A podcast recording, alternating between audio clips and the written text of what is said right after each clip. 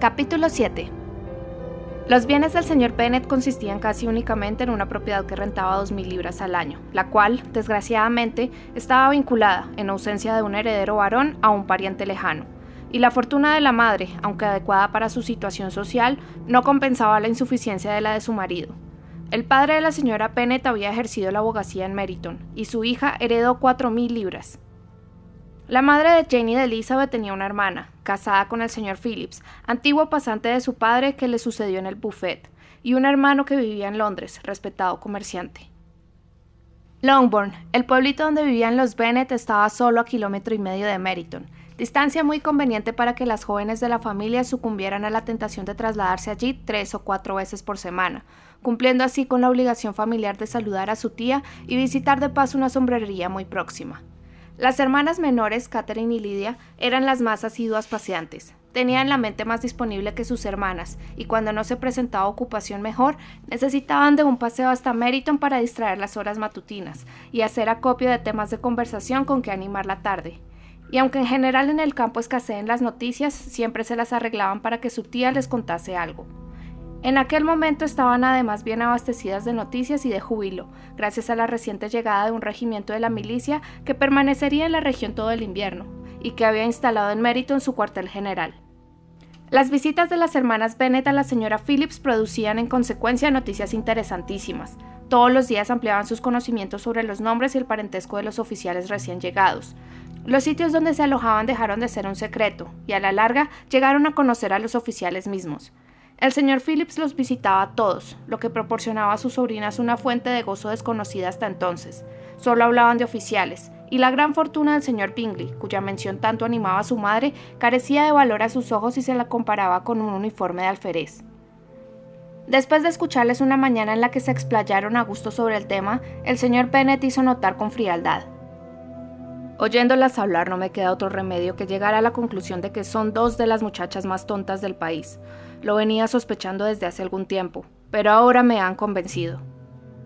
Catherine se desconcertó y no respondió nada, pero Lidia, con total indiferencia, se extendió sobre lo mucho que le gustaba al capitán Carter y sobre su esperanza de tener ocasión de verlo en el transcurso de la jornada, dado que saldría para Londres a la mañana siguiente. Me asombra, querido, intervino la señora Bennet, que estés tan dispuesto a creer que tus hijas son tontas. Si quisiera pensar despreciativamente de los hijos de alguien, no sería de los míos, puedes estar seguro. Si mis hijas son tontas, confío en ser siempre capaz de notarlo. Sí, pero sucede que todas ellas son muy inteligentes. Espero que sea ese el único punto en el que no estamos de acuerdo.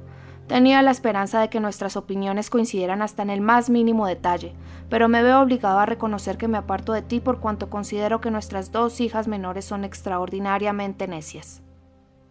Mi querido señor Bennet, no debes esperar que unas chicas como ellas tengan el discernimiento de su padre y de su madre.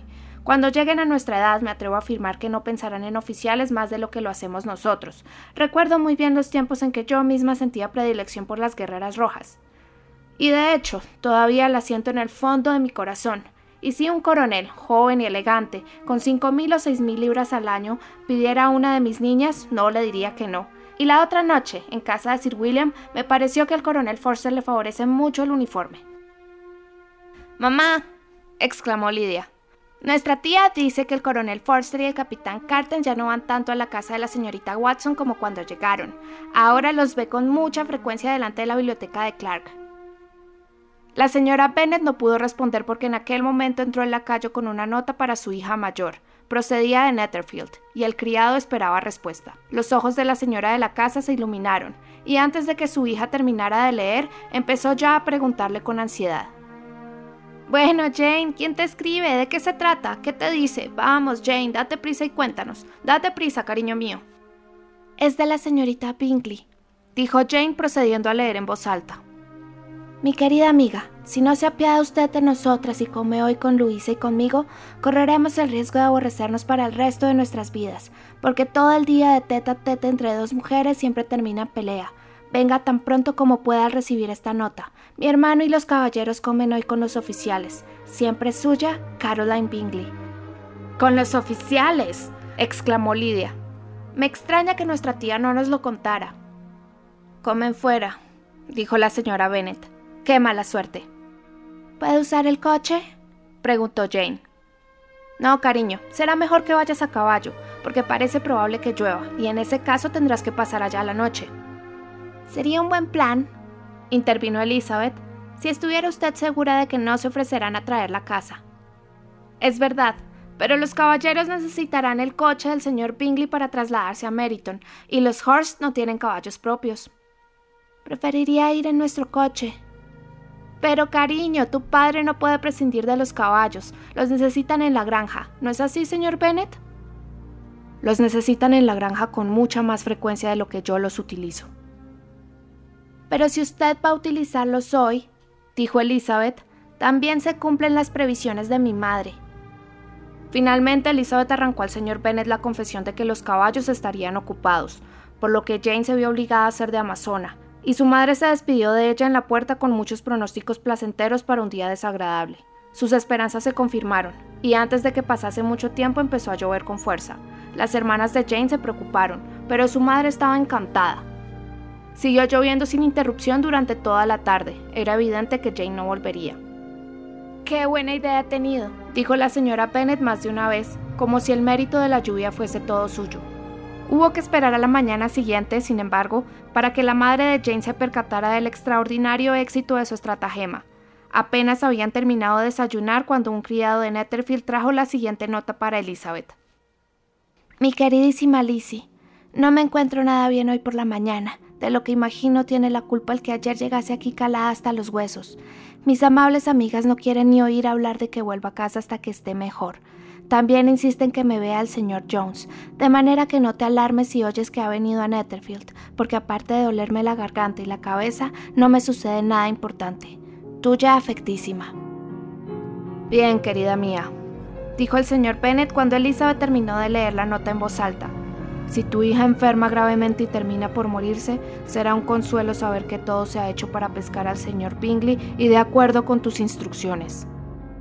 Bah, no me da miedo que se muera. Nadie se muere de un catarro sin importancia. La cuidarán muy bien en Netherfield. Mientras siga allí todo estará en orden, y me pasaré a verla si puedo disponer del coche. Elizabeth, realmente preocupada, estaba decidida a ir pero al no disponer del coche ni saber montar a caballo, su única posibilidad era trasladarse a pie. Cuando explicó lo que se proponía hacer, su madre protestó. ¿Cómo se te ocurre una cosa tan tonta, con todo el barro que hay? Cuando llegues allí no estarás presentable. Estaré perfectamente presentable para ver a Jane, que es todo lo que quiero. ¿Insinúas, Lizzie? dijo su padre, que debo pedir los caballos. No, por supuesto que no. No me asusta el paseo. La distancia no es nada cuando existe un motivo. Son menos de 5 kilómetros. Estaré de vuelta para comer. Admiro la energía que te inspira el afecto, señaló Mary, pero los impulsos del sentimiento debe guiarlos la razón, y en opinión mía, el esfuerzo ha de ser siempre en consonancia con la meta perseguida. Iremos contigo hasta Meriton, dijeron Catherine y Lydia. Elizabeth aceptó su ofrecimiento y las tres hermanas salieron juntas.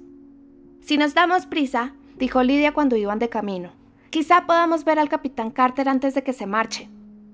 En Meriton se separaron. Las dos más jóvenes se dirigieron al alojamiento de una de las esposas de los oficiales, y Elizabeth prosiguió sola su caminata, atravesando a buen paso un campo tras otro, superando cercas gracias a las escaleritas que facilitaban el paso, y saltando sobre los charcos con la energía que alimentaba su impaciencia por llegar hasta que finalmente llegó a Netherfield con los tobillos cansados, las medias sucias y el rostro revolado por el calor del ejercicio.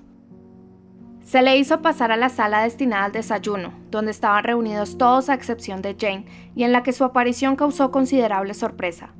Que hubiera caminado cerca de 5 kilómetros tan de mañana, en un día con tanto barro y sola por añadidura, les resultó casi increíble a la señora Hurst y la señorita Pingley, y Elizabeth tuvo la seguridad de que la despreciaban por ello. Se la recibió sin embargo con mucha cortesía, y en la actitud del hermano de aquellas dos damas hubo algo que iba más allá de la cortesía hasta llegar al buen humor y la amabilidad. El señor Darcy apenas dijo nada, y el señor Hurst no abrió la boca. El primero, aunque apreciaba el buen color que el ejercicio había dado a la tez de Elizabeth, tenía dudas sobre si estaba justificado que hubiera recorrido sola tan larga distancia. El segundo pensaba únicamente en su desayuno. Las preguntas de Elizabeth sobre el estado de su hermana no recibieron una respuesta tranquilizadora. La señorita Pennett había dormido mal, y aunque se había levantado tenía mucha fiebre, y no se sentía lo bastante bien para salir de su cuarto.